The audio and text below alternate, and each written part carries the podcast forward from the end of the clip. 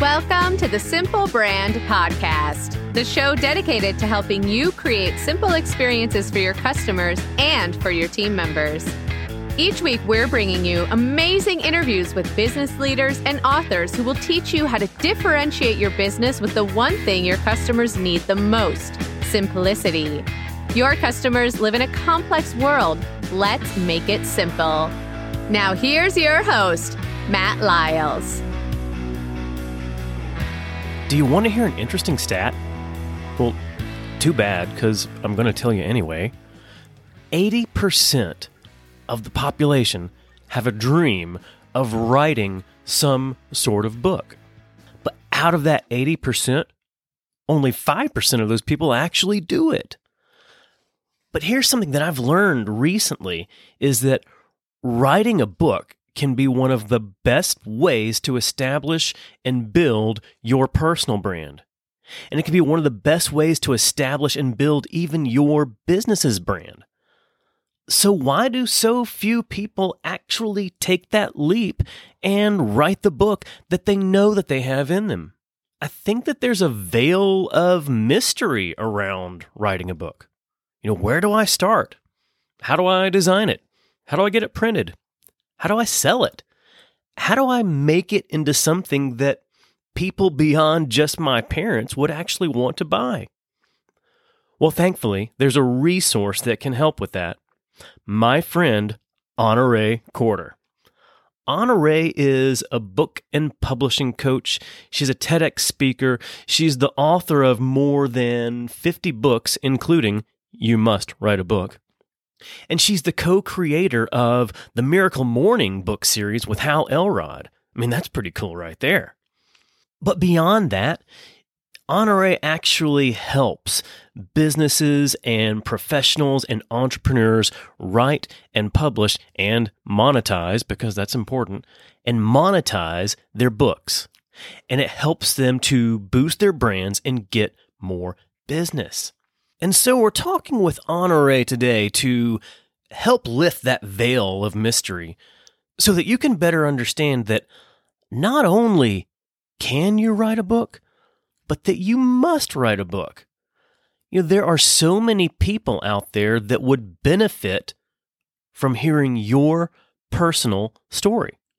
People that would benefit from your expertise and people that are going to understand through your book the authority and expertise that you have and how you can help them through your business. But before we even get into the interview with Honore, I've got to let you know that Honore is opening up enrollment for her next Publishing PhD Live course. Her course starts on September 8th, and it's an eight week course where you and a small group of other writers will walk alongside each other and Honore as she helps you understand and learn exactly how to write and publish and launch and market your book. She helps make it so easy to understand that you think to yourself, well, gosh, why haven't I done this before? Or if you have done it before and you've done it on your own, she helps you understand wow, these are all the mistakes that I made. This is how I can do it so much better. But you need to go and sign up for her course, Publishing PhD Live. And you can go there by visiting mattlyles.com slash publishing PhD. That'll take you right to her site where you can learn more about the details of the course and sign up for the course right there. Again, the course starts on September 8th, so I encourage you to go ahead and sign up right now. If you aren't able to make it for this September course, that's okay. She teaches the course three times a year, but this will be your last opportunity in 2020 to be able to take this course and quickly understand what you can do to write and publish and launch your book in the new year. Now, let's learn a little bit more around Honore's insight, perspective, and philosophy, and how easy it is for you to write and launch your book. Here it is my interview with Honore Corder. Hi, Honore. How are you? I'm wonderful. How are you? I'm doing pretty well. Still in this pandemic environment, but I have loved being able to meet with people virtually, like we're doing today. And I know um, I've met with a lot of people all over the US virtually. But what is funny to me is when I'm meeting with somebody here in Nashville, like you, you know, like you know, we've we've met before in person, we've Right. had coffee, but right now we can only meet virtually. Right. Well, it's, I think once you've met in person, or even if you haven't, you can still have a quality get together. Absolutely. I mean, I have been able to make so many fun new connections this way. Me too. Me too. I've been on some na- nationwide virtual meetings where I have met some of the most incredible people because people are very open to these types of conversations and meetings and also we're all real skilled now. we have all the we have the Zoom skills down. Most people have the Zoom skills down. Oh, okay. Well, okay. I uh. did see there was a drinking game, right? Right. Wow. For every person who says, I think you're muted, or can you stop making noise? Can you mute yourself? Right. That's all, all, all of those are shot opportunities. Oh, absolutely. And l- looking up into somebody's nostrils because their camera's positioned too low. That's not fun Oh. either. always a good time. It's always entertaining, if nothing else. It is. And it's always a learning opportunity. But today, I want to learn about writing a book. Up until maybe a year ago, to me, writing a book seemed like something that only a small percentage of people were able to do. And after meeting you, it sounds like it's it's actually really accessible. Not only is it accessible, it's something that people must do. And you wrote a book about that. You you know, you must write a book. So tell me, what can people learn from you must write a book? First of all, they will get a, the perspective that you have, which is that it is possible for anyone who wants to write a book to write a book. And then they will learn the steps to writing their own book and have some reassurance along the way. I always start with, you know, who must write a book? Why must you write a book? And then how do you do it? And how do you do it in an effective way professionally? And in a way that's going to both fulfill the vision that you have in your head for why you would write a book, who you, how you want to help people in general, and also how to uh, get the book out into the world and monetize it and get a return on that time and money investment. Oh yeah, there's so many more steps involved than just simply putting the pen to paper. If if you write, you know, analog or, you know, putting your fingers to the keyboard at least. Yes, actually, before you put anything on that blank page, there are some questions to ask about why you're writing the book, what's in it for you, and what do you want the reader to get out of it, and what do you want to get out of it ultimately, and how do you want to create your author reader relationship, and what does that look like? And all of those questions are best answered before you put pen to paper and certainly before you title the book and subtitle the book and work on the art and those sorts of things it's good to get real clarity and perspective before you begin your journey as an author And I think I see that sometimes with authors. I will pick up a book sometimes and I'll look at it and I'll think, where is this going? And did they Hmm. really have a plan or or did they just kind of throw everything up onto the pages and just, you know, bind it and print it? So what are those main questions that you have to ask before you start your book? Sure. So I always start someone with what's in it for you. What do you want from your book? And it is not a time to be humble. Um, it is not, I want the world to be a better place. You know, of course you do, right? That's not in question. Really, what do you want from it? Do you want more money? Do you want more clients or customers? Do you want both?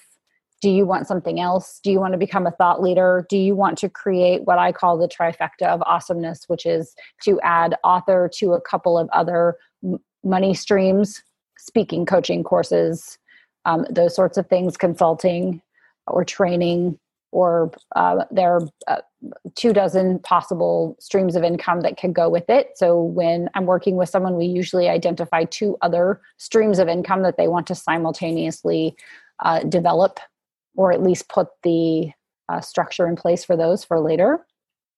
Um, so the first one is what's in it for you, and answering that question honestly and unabashedly and unashamedly, and just having a good time dreaming and visualizing.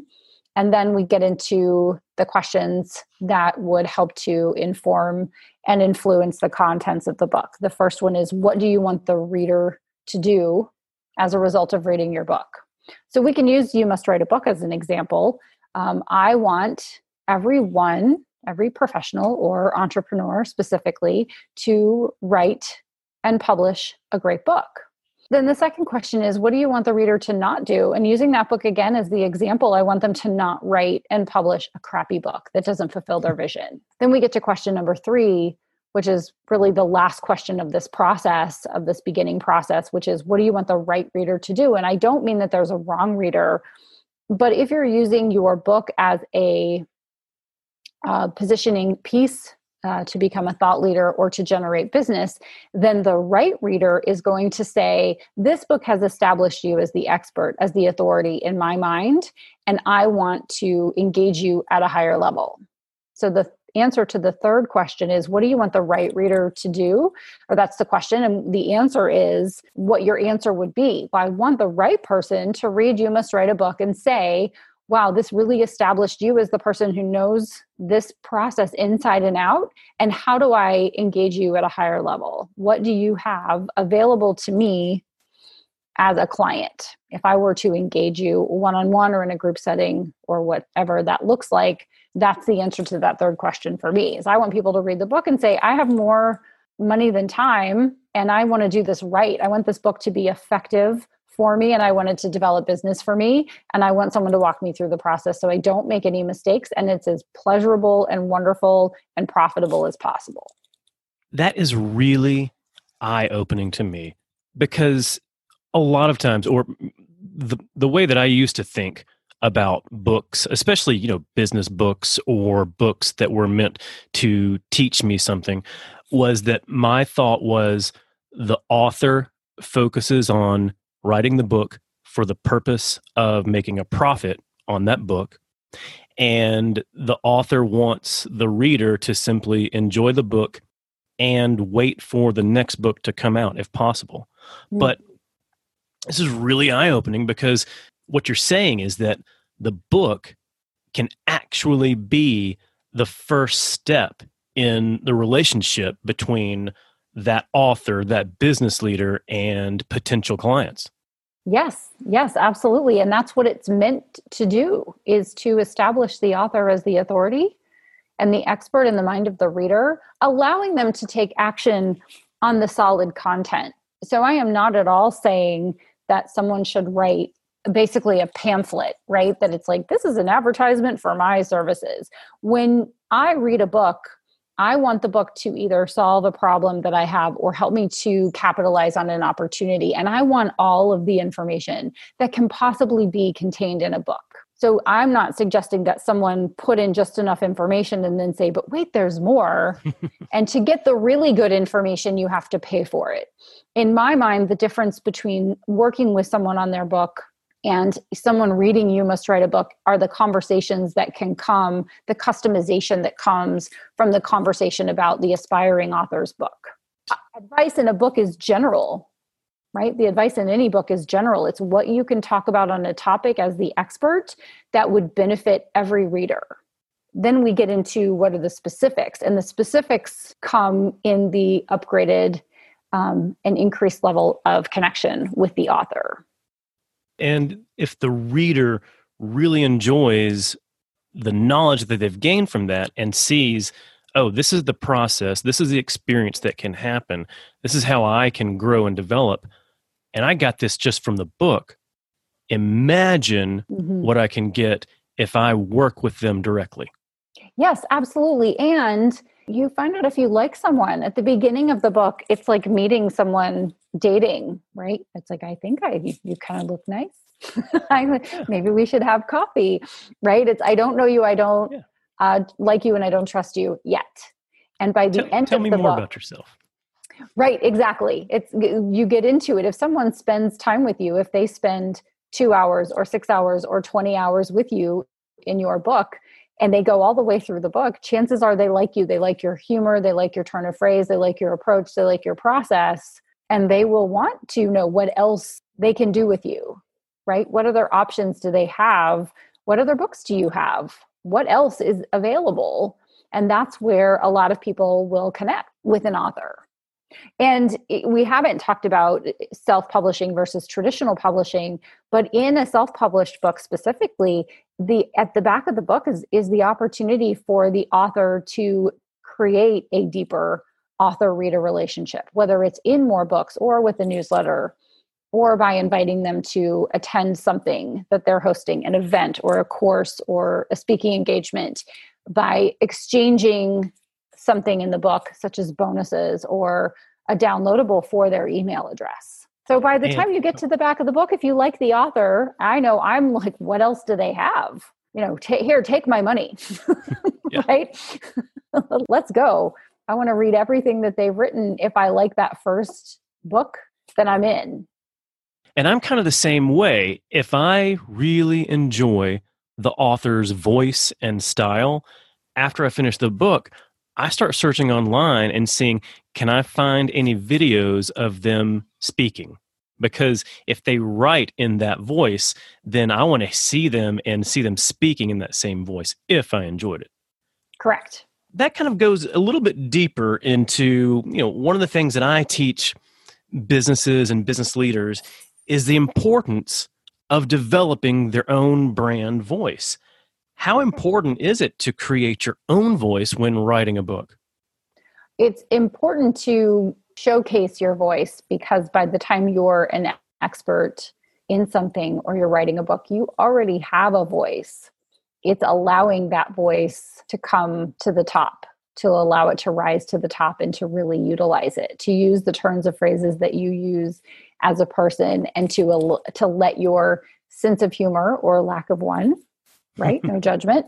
Um, come through the pages so that the person who's writing the book, the person who's reading the book, and the author and the reader and the client, they're all the same. They're all on the same page about who everybody is. You can have all the knowledge in the world, but if the way that you deliver the knowledge isn't the way that your reader or your potential client wants to hear it, then you're not going to get the impact you want and or i believe that you you attract the right people to you. So you, everyone's style is not appropriate for every reader.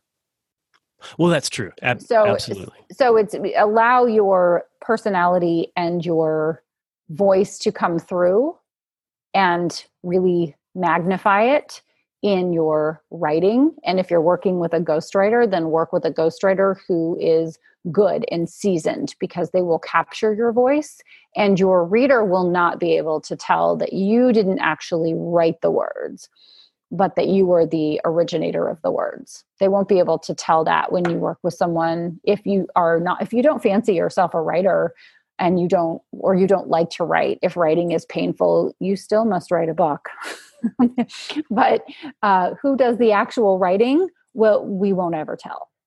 And, and you're right. A good seasoned ghostwriter will be able to capture your authentic voice and put that to paper. Correct. You mentioned traditional publishing versus self publishing. And I want to go back and talk about that because, again, this is one of the misconceptions that I had relating to authoring a book is that you know most books are traditionally published and any book that is you know like that that you see that looks good that looks like a quality book is traditionally published. And over the years you know decades ago when i would hear about someone that had self-published their book i thought oh, okay well they wrote some words down on some paper and they you know went to Kinko's or FedEx office and got it mm. bound and printed and you know they have maybe five copies of it and I look at that book and I can tell hmm yeah I know that's self-published but how can somebody self-publish a book today and have it be a real quality piece of work that people will read That is such a great question. And you're right. There was a time when the majority of books were published by traditional publishing. And now, with the options of publishing through Ingram and through Amazon's KDP, publishing, self publishing is accessible, which is both good and bad because there are a number of people who do say, oh, just write and publish something and throw it up. It doesn't really matter. It doesn't need to be quality. My belief is my position, and I'm I'm cemented in my position, um, is that if you want the book to do everything the book can do, there are a few cornerstones that you must um, focus on in order to make sure that your book is professionally published. So I can talk about those, and then I would like to just talk a little bit about why I think self publishing actually gives you an edge. But first, let me just share um, what I call the four cornerstones of a professionally published book. In yes, essence, please. Any traditionally published book would have, and we can all agree, a beautiful cover, a solid cover that looks professionally done. So you have to have a professional cover because when your book is next to your competitors' books, especially those published by traditional publishing, you don't want someone to immediately say, oh, self published and toss it aside. Right. Your cover must be professionally designed by a professional cover designer, not even just a graphic designer, but you need someone who understands cover design, font, colors, um, photographs, or images, what each of the fine details are that go into a cover.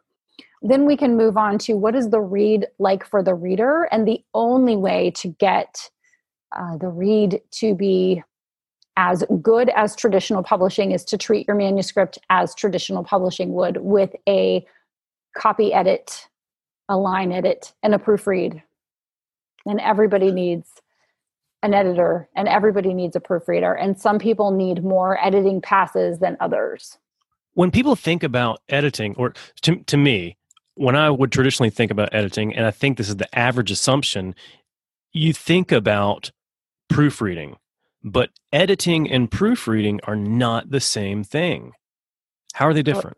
Correct. Um, well, there's different kinds of editing. If we want to go into the weeds a little bit, there is content editing, which is the over uh, the overview, the overarching view of the book, which is does the book meet the promise of the title and the subtitle by closing all the loops? Is the arc of the book complete? So that's content editing. Then we can get into copy editing, which is a, a, a good hard look at the content of the book and the story and the narrative. So it's a, a, a little closer view than the the content editing. The copy editing is is a, a closer look at the content. So perhaps looking at the contents of a chapter. Then we get into the line editing, and line editing is just um, the the editor going through the book and not necessarily being concerned with uh, the contents of the book their their focus is does the sentence make sense? Does the sentence before it and after it make sense? Not whether the book flows together. And in that process every single pass of the manuscript is going to have missing words added in and extra words taken out and just simple sentence structure handled.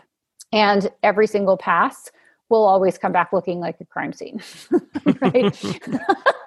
You think you're turning in a clean manuscript and every editor is going to tear it to shreds and make it as close to perfect as possible. The final proofread is the the closest inspection of a sentence and punctuation it's to to remove all remaining errors from the manuscript and in all of the books that i have written and produced after you've gone through the book so many times it's been gone through uh, re- uh, advanced reader team uh, folks have had their hand at it. The authors read it, I've read it, and we'll still get someone who will say, you know, there's a typo in, on page 17.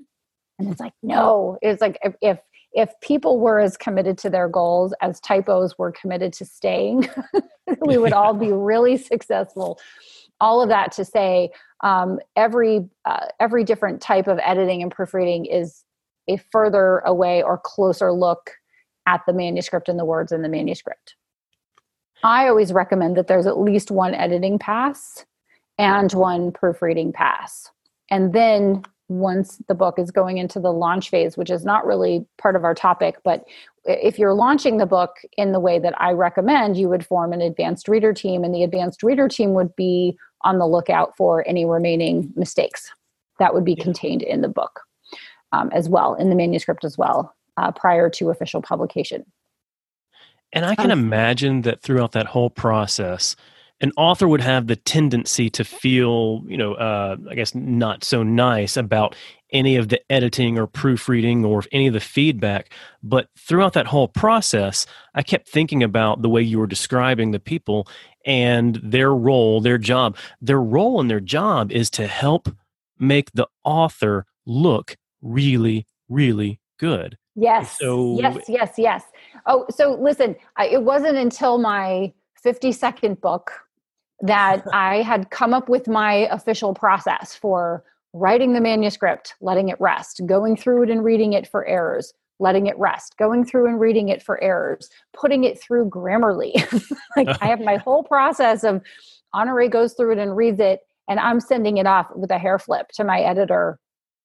And it was the 50 second book that my editor said, Wow, your writing is really improved. And what happened was I had just been through this process so many times that, and and I had educated myself on what the editor was looking for because when the book comes back, no matter how perfect you think the manuscript is or how ready it is for the world, when it goes to editing, the expectation I set for all of my authors is it's going to come back looking like your term paper from your 10th grade English teacher. Looks like an, a red ink pen exploded all over it. And that's okay. That is not a reflection on you or your expertise or your knowledge or your experience or your education or what you're offering the world. It has no reflection at all. As a matter of fact, that's why you have an editing team to make you look and sound and read great so that you don't have to worry about that. Your job is to get what's in your head out on paper. And it's your team's job to put it into something that fulfills that vision that we talked about before it's like any business. If you're launching out a new product or a service, you know, each person on the team has their own expertise. And then when you're launching it out, it's the marketing team, the PR team that helps craft the message, that helps make it look so quality and make it look so good that the customers want to buy it. That's right. That's right. So just set the expectation that when you get that manuscript back, it every time, including the final proofreader, and you say, "Oh, this is going to the proofreader," and it's perfect. Well, guess what? it's not going to be perfect, and that's okay. It's the proofreader's job to catch as many as of those final errors as is humanly possible, and then you, the author, are going through the book again and reading the book and accepting or rejecting the suggested changes of the editor and the proofreader and then it goes to formatting. So this this is the the third uh, piece of the four cornerstones. So we started with cover then we went through the editing and proofreading process. Now we're to the interior formatting which i have done custom in indesign by a designer. All of my books are laid out um, with a custom layout um, which is what traditional publishing does with a book. They don't upload a Word document, right? They have it laid right. out in InDesign and turned into the appropriate digital file or the print ready PDF file. And then finally, um, the fourth thing is the copywriting. The the uh, copywriting is the sales copy. It's the back cover copy. If the cover gets someone to look at your book, it's the sales copy what is on the back cover, which we will call back cover copy if it's on the book. If it's on a retail site, it's the book description, right? When you're reading about it, like on the Amazon page, when you're reading about what a book is about, that's right. your sales copy, that's your book description, and that's your back cover copy. Three names for exactly the same thing. What it's like a movie the, trailer. Right. Yes. Um, what goes on the back cover should be written by a copywriter who specializes in writing book descriptions. And I didn't say this before, but you want a book cover designer that's specializing in book cover design. You want an editor who is a traditionally published trained editor, and they're out there. They're freelancers that do that. So they understand traditional publishing quality, but they are available for indie publishers like me. And you can engage them. So you wouldn't use your 10th grade English teacher as your editor because they are not a trained editor. They might be good at English, but they're not an editor um, and proofreaders. Those are specially trained folks, and those are the folks you want to engage in your team for your team. And then your layout designer, you want someone who understands how to lay out a book and what those different elements are. And then finally, copywriting. Copywriting that back cover description should be done by someone who is trained in copy for books the sales copy for books because if the cover gets someone interested in your book, it's actually the back cover copy that converts at a higher rate. Ooh than the cover. The cover just, you know, it's like, well, sh- she looks okay. I think I'll take her out on a date, right? But it's really, it's really what are her interests and where did she go to school or not, and what does she do for a living, and is she, you know, is she nice to small children and animals, right? it's really, it's really the description of the of the person, or in this case, the description of the book that convinces someone whether they want to buy the book or ultimately engage you as the professional that they would like to hire. And one thing that I think that people need to keep in mind that you've pointed out is that for each step, for each of these, you know, different areas, you have to engage with people that are experts in those specific areas as they relate to books. You can't just get a graphic designer who understands design has to be a book cover designer. You can't just use a copywriter, but it has to be a book copywriter. Yes. So I think it might be helpful for me to close that gap as to why I think indie publishing or self publishing actually has the edge over traditional publishing, if you'd like. Yes. So the if I read a book by a traditional publisher, when I get to the end of the book, and we've talked about what goes in the back of the book, it is an op- opportunity to create the author reader relationship if I read a book by HarperCollins, in the back of the book by HarperCollins, there is generally a message that says, you know, thank you for reading this book by HarperCollins. And please subscribe to our newsletter at HarperCollins, and we will tell you more about HarperCollins and HarperCollins authors and books that are coming out. It doesn't concern uh, itself that the company the publisher doesn't concern itself and i'm not throwing them under the bus it's just an observation is they are concerned with building their business so they are interested in developing the publisher reader relationship where indie publishing independent publishing self publishing shines is that we as authors can take that real estate the real estate that's in the back of the book and use it to further the author reader relationship. And that gives you all of the control. Not only do you have all of the control as the author, the content control, the timing of the book release, um, you get to keep the royalties. So you have cash control. You have all of the control of the book. You also control the relationship that you have with the reader. And I know I call that optimization, where you take a book and it's not just the contents of the book but it's how you're engaging with the reader at the beginning of the book throughout the main content of the book and the back of the book that really allows you to have flexibility and to capitalize on the opportunities that are present when someone is reading your book. And that makes a lot of sense because if that person has made the commitment to read your book, you've now got a captive audience and you've got real estate that you can devote to that captive audience. And so you would want to you know use that real estate in your book in the most impactful way. Yes exactly exactly. And that's where if you are if you're looking to publish a book and you think well i'm going to get an agent and i'm going to try to get a publishing deal the things to know are that the agent um, it's going to take a while to get an agent and agents are looking for very specific aspiring authors. They want you to have a platform. They want you to have a following. They want you to be successful. They want you to have a unique method so uh, a message. And if you get an agent then it's going to take time for them to negotiate a traditional deal and then you are at the whim of the publisher. When they're going to publish it, what they're going to allow in the book, what they're going to allow you to do with the contents of the book, and what they're going to expect you to do, which is all the marketing. And there's Right. nothing wrong with traditional publishing. Um, it, it is a fine option for some people. But if you want all of the control of the book and you want the flexibility that being an indie author allows, it is, and also to get it to market sooner, because the earliest you're looking at is 18 months to two years with traditional publishing.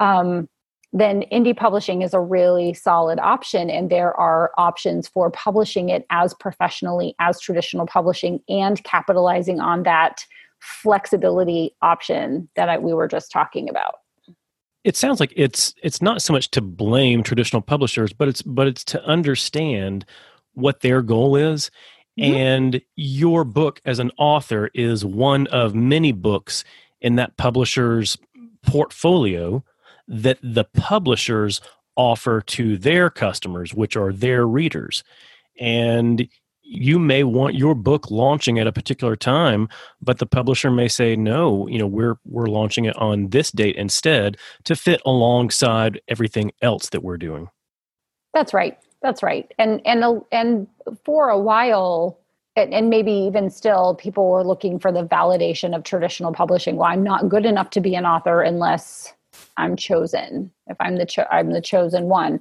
But there are now six and seven time New York Times bestselling authors who cannot get a book deal, and they are you know resorting to indie publishing, and then I get my mitts on them and help them to recognize that they can produce something that's just as good. They're still the same writer. They're still, you know, you're still worthy. you're still wonderful. All of those things. And you have another book you want to release. And do, do you remember how the marketing fell on you? Oh, yes, I do. And how much money you didn't make from my book? Yes, uh, also a parent honore. Okay, great. So then let's do this and let's do it as good or better than traditional publishing, adding in these options for your readers to have a relationship with you and you can connect with them and say, I have a new book coming out. The conundrum for authors, for aspiring authors, is if I am validated by traditional publishing and traditional publishing would choose me for a book deal, that means they think that I could produce a profitable book for them and I'm going to share in those profits. But if they would choose you, that means you meet all of the markers for being able to produce a self published book where you retain all of the control and you make a lot more money. What the publisher does is handle the millions of little details that sometimes authors just don't want to handle. And when they realize there's an option to do it themselves or to hire someone to do it where they retain the control, they're usually very excited. I hear at least once a week, I didn't know someone like you existed. I didn't know I could learn from someone like you, or I didn't know I could hire someone like you. that must be fun you know just just to know oh wow you know there there's somebody like you and and you're there you can offer them all those services I can. I do. I, I have a bunch of people that um, have agreed to work with me and my clients, and I don't have a reciprocal deal with them. I just say if I refer someone to you or we work on a book together, you treat it as it as if it's my book because I've already vetted them. I've already been through the process with them, some of them dozens of times, and they are well trained in how to produce a traditionally published book because that's their background. That's where they came from and now they are independent service providers doing exactly what they did for traditional publishing for some of them for 7 or 8 years and some of them for 30 and with you referring them they're still an extension of your brand. They have to make sure that they're still producing quality work that you would feel comfortable attaching your name to. Correct. Yes. That I, I never want to hear this didn't go well. Yeah. That's Yeah. not a call i want to get I hope they don't want to get that call either. We've talked about aspiring authors, but I still think that there's some people that may not be at that aspiring author level yet, but may be curious, may say, you know, I've got some cool ideas or, you know, or or even just, you know, I just don't think that that's something that I could ever do. What can you tell someone who's either afraid to write their own book or they don't even think that their ideas are good enough? First of all, if you have an area of expertise and people are asking you for it and they're paying you for it, you most likely have um, at least a book idea that could be um, crafted in a way that would be beneficial to the reader and beneficial to the author. Um, if you're talking about imposter syndrome, like, well, I don't even know if if I have enough information. Um, chances are that you do. Keep in mind that one of the best selling books of all time, Think and Grow Rich, was written by Napoleon Hill, who was not rich. He was a reporter. If you don't feel like you have enough knowledge and expertise to write a book from your experience, from your past, you can write a book from the perspective of being the reporter, where you're interviewing people and gathering information and sharing what you've learned. Um, you benefit and the reader benefits from that. I actually did not even know that about Napoleon Hill. I just assumed that that he was sharing from his life experiences and not through interviewing others. No, he he actually went on on uh, I think it took him 20 or 30 years to write Think and Grow Rich where he was just spending time at the feet of people who were very wealthy and learning what their mindset was like and what were their action items, how what were their behaviors and what did they do? And then put that in a book for everyone to benefit from. Yeah he was he he was one person learning from different people but then curating compiling and curating all that information and crafting it in a way that people would want to pay attention to and then was able to publish that. Right. And he included in it something that is in almost every best-selling book which is a formula for someone to follow Yes. When you write a book and you provide a formula for someone to follow that they can use and improve their lives, they will then share that book. And the chances of your book uh, succeeding and being shared organically, which is the number one way people find out about a book is through recommendation. Have you read such and such, right? Have you read The Miracle Morning? Have you read The Five Second Rule? Uh, you know, have you read insert book here, whatever it is, fiction, nonfiction?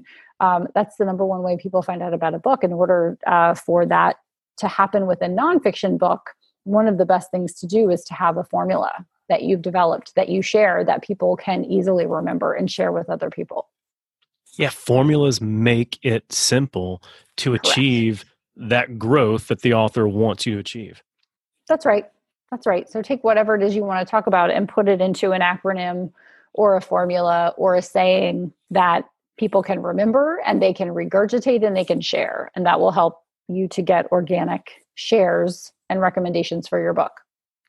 So, what you're saying is if I want to teach people how to create simple experiences in their business, simple experiences for their customers or employees, one of the best ways to do that is to create a formula that can follow an acronym like simple. simple. yes.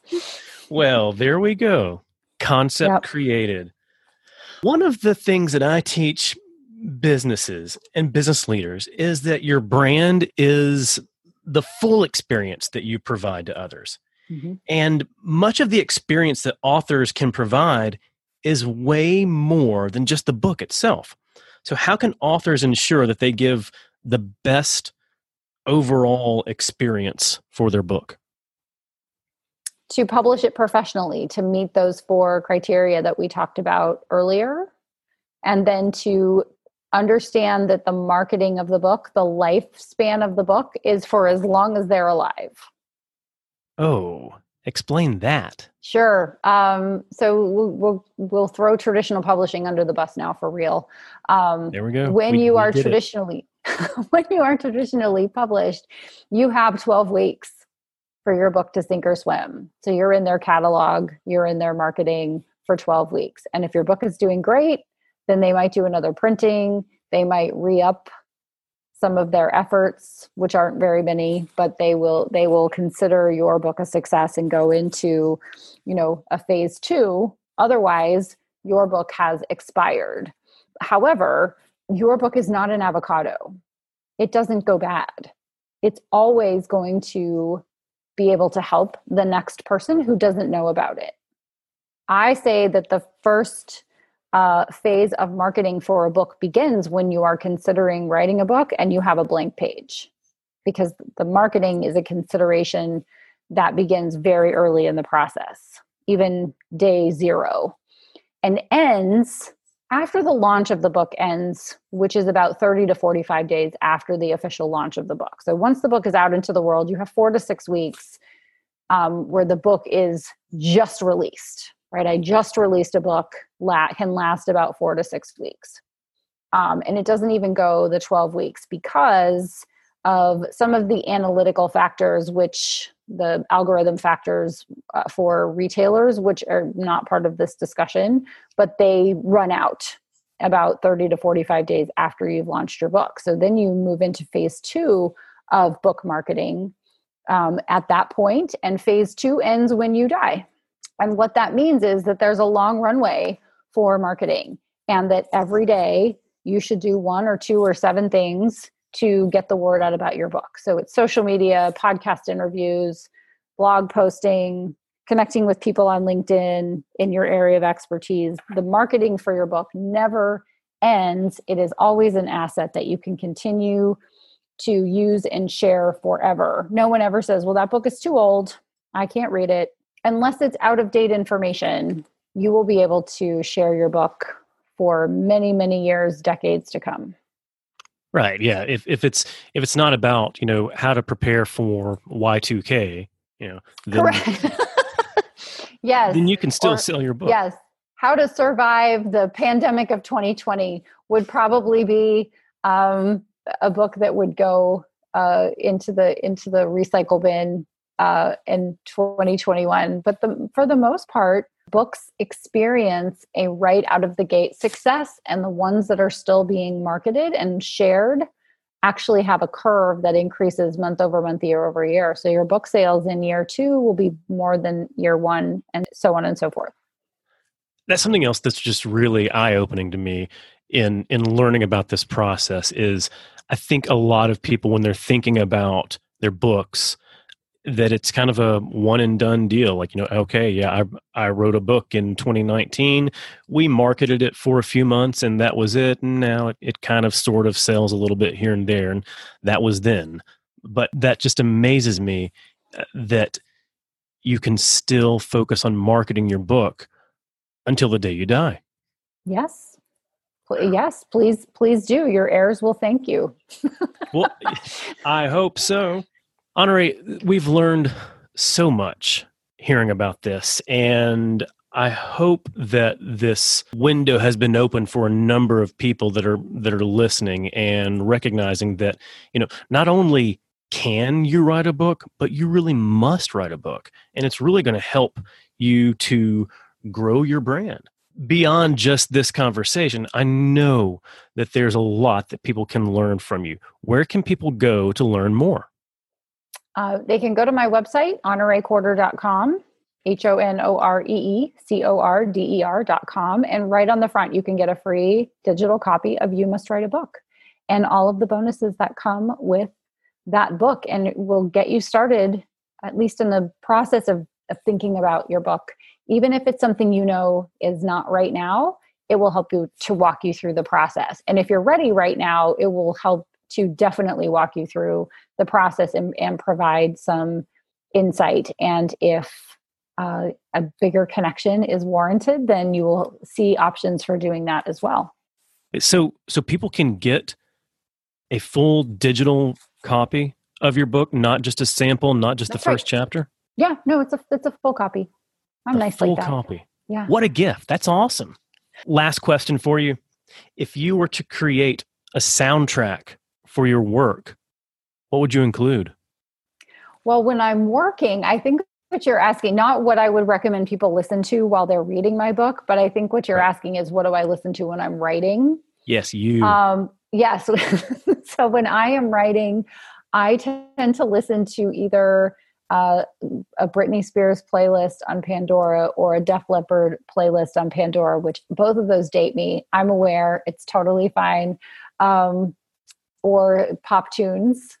Uh, some people cannot write with lyrics. I can write with lyrics. It's really the beat that gets me going. So if I ever feel like I can't write or I'm not up, up to writing, I don't believe in writer's block. I believe it's just a state. And when you're in the right state, you can do anything. So I put myself in, in a peak state by listening to great music that moves me. And that's my recommendation too, is to, to music that always makes you happy, no matter what state of mind you're in, that listen to that and that will get you going. Oh, that's great advice too. And it doesn't have to be what this particular author listens to or what that person listens to to to, to do deep work, but it's it's what gets you moving. Right. Exactly. Awesome. I love it. Honorée, so great seeing you, even if it is virtually. So great seeing you and talking with you again. Thank you so much. My pleasure. Thank you for having me. Well, I hope you enjoyed my interview with Honorée Corder. And more importantly, I hope you learned that not only is it feasible, not only can you write a book, but that you must write a book. And here are the steps you can take to do that.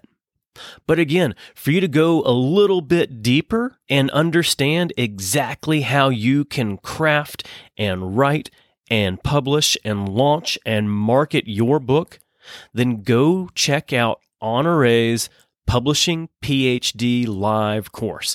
You can go there by visiting mattlyles.com slash publishing PhD. Hey, I hope you're enjoying listening to the Simple Brand podcast. I loved having you with us today. Um, I'd love it if you hit the subscribe button. And when you do, that's going to be a lot simpler for you to get future episodes. We've got some great episodes coming up. Lots of more great interviews, lots of fun guests, more lessons from me, Matt Lyles. So hit the subscribe button, and then you can automatically make sure that you get those new episodes as soon as they're live. Until then, keep it simple. Thanks for joining us for this episode of the Simple Brand Podcast. Want to make your listening experience simple and automatically receive each new episode? Visit our website, simplebrandpodcast.com, where you can subscribe to the show in iTunes, Spotify, Stitcher, or wherever you listen. If you're finding value from the Simple Brand podcast, leave us a rating or review. That helps us get the show to the ears of the people who need it most. Be sure to catch Matt right here next week. Same Matt time, same Matt channel. Until then, keep it simple.